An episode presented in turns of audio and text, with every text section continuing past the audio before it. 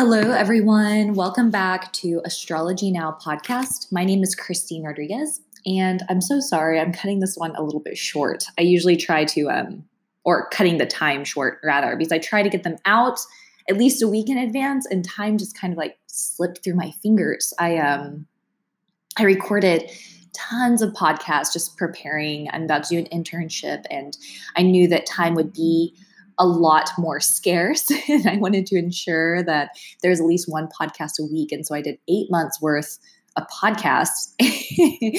And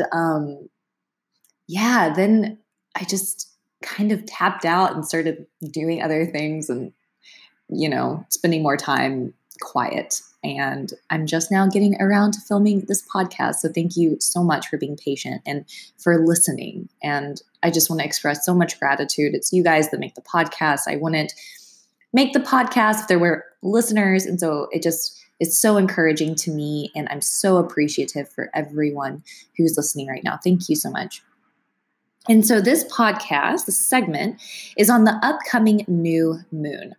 And so when we have a new moon, it means that the sun and the moon are so close together that the moon cannot reflect any light. And so at the time this podcast comes out, go outside this evening, take a look at the moon. It's this beautiful waning sliver of silver in the sky, and it's just gorgeous. And so as the sun moves closer to the moon, it's going to get smaller and then eventually completely disappear, where it will return and start to wax again to the next lunar cycle. So this is the new moon forecast, and it's going to take place on January 24th, 2020 at about 3:41 p.m. And so depending on where you are in the world, it's going to be a little bit different. But if you're in the northern hemisphere, it's going to take place more than likely on January 24th. At 3:41 p.m. And please keep in mind, I am a Vedic sidereal astrologer. If you follow Western astrology and are expecting to hear Western astrology sign placement, this is not going to be accurate. It's going to sound like I don't know what I'm talking about. So if you're interested in learning more about the difference between Western and Vedic astrology, I have two different podcasts on the difference between Western and Vedic astrology. And then, of course, there's a wealth of information on the internet. And so according to Vedic astrology, the moon is going to be in the sign of Capricorn, and Capricorn is really this highlighted sign right now. For the past several years, it was Sagittarius. We had a lot of energy in Sagittarius, and that's finally beginning to break up and dissipate a little bit, which in my opinion is good. And now we have more energy that's going to start building in the sign of Capricorn. And so Capricorn is effort, hard work, being disciplined, being discerning in a way, really working with intelligence and commitment. And they can be a little bit critical at times. They can be kind of cold and kind of cruel at times. These are common Capricorn qualities. But then you always want to take a look at the nakshatra that the moon is sitting in as well. And so a nakshatra is a lunar mansion in the sky. And so we take the 12 zodiac signs and we divide them into even more specific segments, giving us the nakshatras. And so the moon is going to fall in the nakshatra of Shravana. And Shravana is one of my personal favorites. Shravana is ruled by the moon, actually. And so it gives a tenderness to the sign of Capricorn. When the moon comes into the sign of Shravana, the symbol is actually an ear.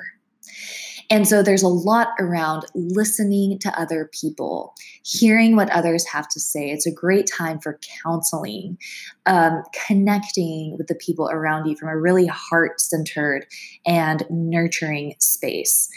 There is a connection to Saraswati with this star, and Saraswati is all about intelligence, intellect, knowledge, studying.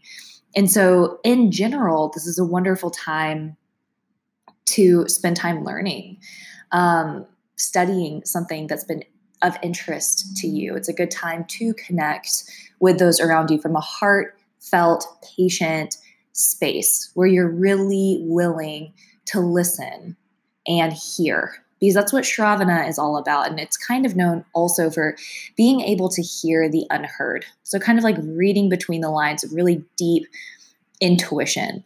And they're also very well known for being heard and kind of commanding attention. And when they speak, people just naturally listen to them. So it really is a good time for communication. What else was I going to say about Shravana? Oh no, the new moon. And so a new moon, as we know, that the energy is a lot, there's a big decrease of energy with the new moon. The less light there is in the moon, generally speaking, there's going to be a little bit less energy. Sometimes it's just kind of off. Like maybe we feel a little bit fuzzy or not as clear, maybe a little bit sleepy. It's possible with the new moon. So it's a really good time to stay in, to reflect, to take it easy. Don't take any risks. Auspicious activities for Shravana specifically are those around education, around listening. It's not an auspicious time to get married, and it's not an auspicious time to engage in any combat or hard conflict. It is a good time for discussion if you're willing to listen, but if you're not willing to listen, it's not a good time to engage in like debate or anything of that nature. And so what I was really excited to talk about is that Saturn is going to move into the sign of Capricorn really late in the day, actually on the 23rd, technically here in the Northern Hemisphere. Of course, I mean, like depending on where you are, because it's such a close call, like in Austin, Texas, I believe it's going to be around 11 p.m. So I'm sure in some places, Saturn's actually going to move into Capricorn on the 24th. But all of this to say, this is the first new moon of the decade. And we're preparing to move into this massive cycle of Saturn. When Saturn moves, changes signs, moves forward in the zodiac, it really is a huge shift because Saturn stays in a sign for 2.5 years. And so you'll come to find that the slower moving planets like Saturn and Jupiter, they're going to be much more karmic, and the world is going to experience a much larger shift because they move so slow. And when they do change signs, it's just a bigger impact. The moon, for example, changes signs every 2.5 days. So we feel it a little bit less. When Saturn moves into Capricorn, we are certainly going to feel it. And it's happening so close to this new moon, first new moon of our decade, which I think is just so amazing. And so what that means to me is there is this emphasis around the sign of Capricorn. Capricorn's kind of taking the stage, really meditating and thinking about the things that Capricorn represents, things that we want to commit to, things that we feel are worth our time and our effort, what we are willing to sacrifice energy for, sacrifice time for, resources for, things in our life that are really important that we truly care about. And I would spend time meditating on these things, maybe even writing them down and really finding gratitude in your heart for these things, because I have a sense that they're going to be really important to you. And so as time moves on, as Saturn moves to the sign of Capricorn, Saturn enjoys teaching hard lessons and he rewards hard work.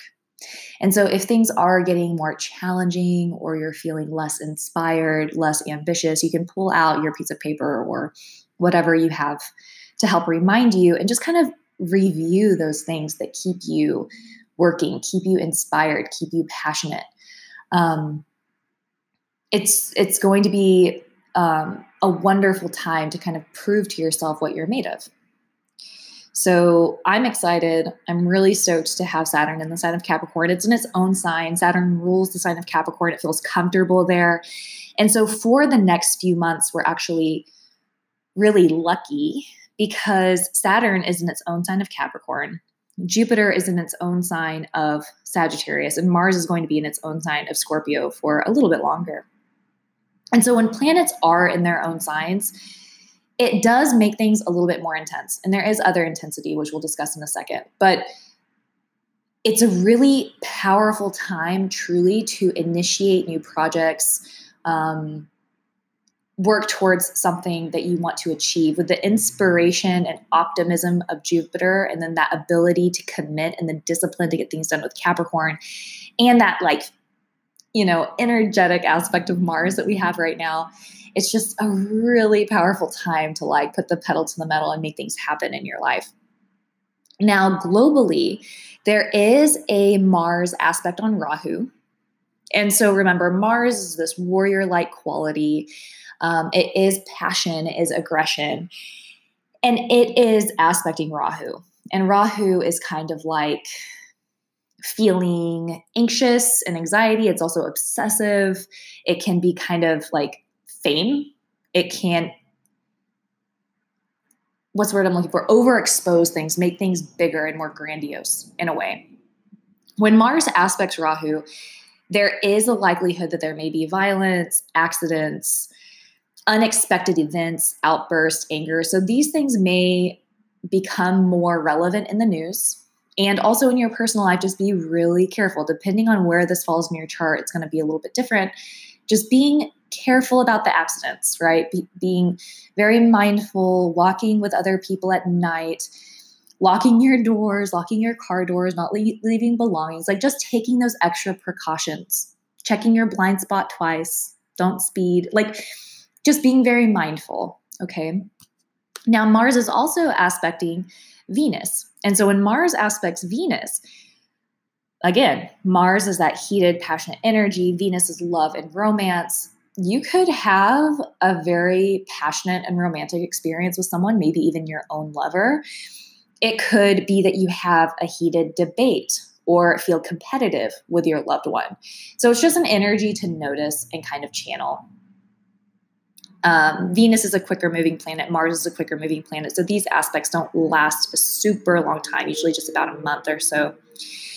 And Jupiter will be sitting with the sign of Ketu by itself. I mean, it is going to be with Pluto as well. But for these past several months, it's been multiple planets in the sign of Sagittarius. And so now we're finally seeing that energy kind of dissipate. Jupiter, Ketu, and Pluto are together in the sign of Sagittarius. So this is going to be an emphasis on religion, spirituality. There may be some of that fanaticism coming in. I do think that with the structure of Capricorn, things are going to become a little bit more structured and people are going to have more of an idea of where they want to move forward rather than just having kind of like chaos, people just kind of doing things without reason. Hint, hint.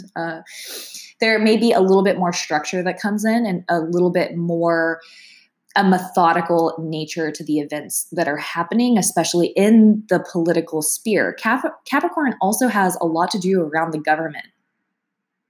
So the government, we may find, finds some structure in some way. There may be a little bit more of a disciplined edge that comes with that.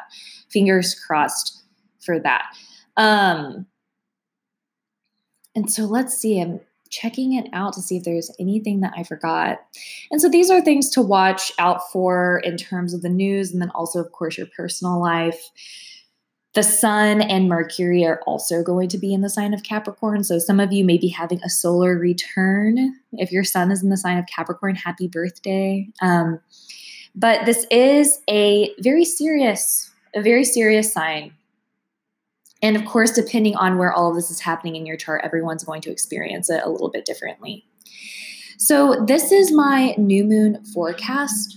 I hope that it was helpful. I hope that you take time to really reflect on the past 2.5 years. I really, really encourage everyone to do that because every time that I sit down to reflect, I just always surprise myself. And I actually also recommend doing it with someone you know, especially with this moon in Shravana, having someone to kind of collaborate with and communicate with, because they're also going to be able to remind you of accomplishments that you've had or losses that you've had, just major events. I know I've done practices like this with my partner, and he'll always remind me of things I totally forgot about. And I'll be like, oh my God, you're right. That was such a big deal. And I just forgot. So it's helpful.